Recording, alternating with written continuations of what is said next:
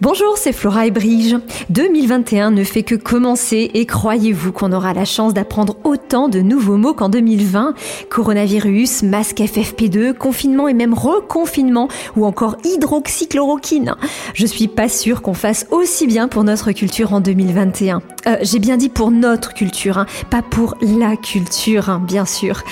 Ok, j'ai un vilain ton ironique, j'arrête tout de suite parce que j'aime cultiver la positive attitude et je crois que ça passe aussi par les termes qu'on emploie.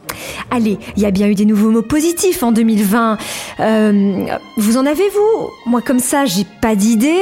Bon, on n'a plus qu'à aller chercher la liste des mots tout fraîchement entrés dans le dictionnaire. Voyons, qu'est-ce qu'on a?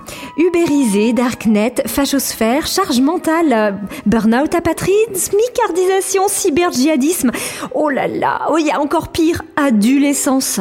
C'est quand un comportement d'ado persiste à l'âge adulte. Mais au secours, s'il vous plaît, un mot positif. Non, j'ai pas dit un test positif parce que ça c'est aussi très négatif, d'autant que ça peut générer des faux négatifs ou des faux positifs. On n'a plus aucun repère. Alors je cherche du pur positif. Tiens, mais je vois que dans le domaine de l'environnement, il y en a des nouveaux mots positifs. Locavorisme par exemple, c'est cette habitude de manger local. Super. Oh, et bioplastique. C'est quoi du plastique bio? Ah non, du plastique biodégradable. Bien. Bon, sauf que le jour où tous les plastiques seront biodégradables, on n'aura même plus d'un tel mot, donc celui-là, c'est peut-être un faux positif.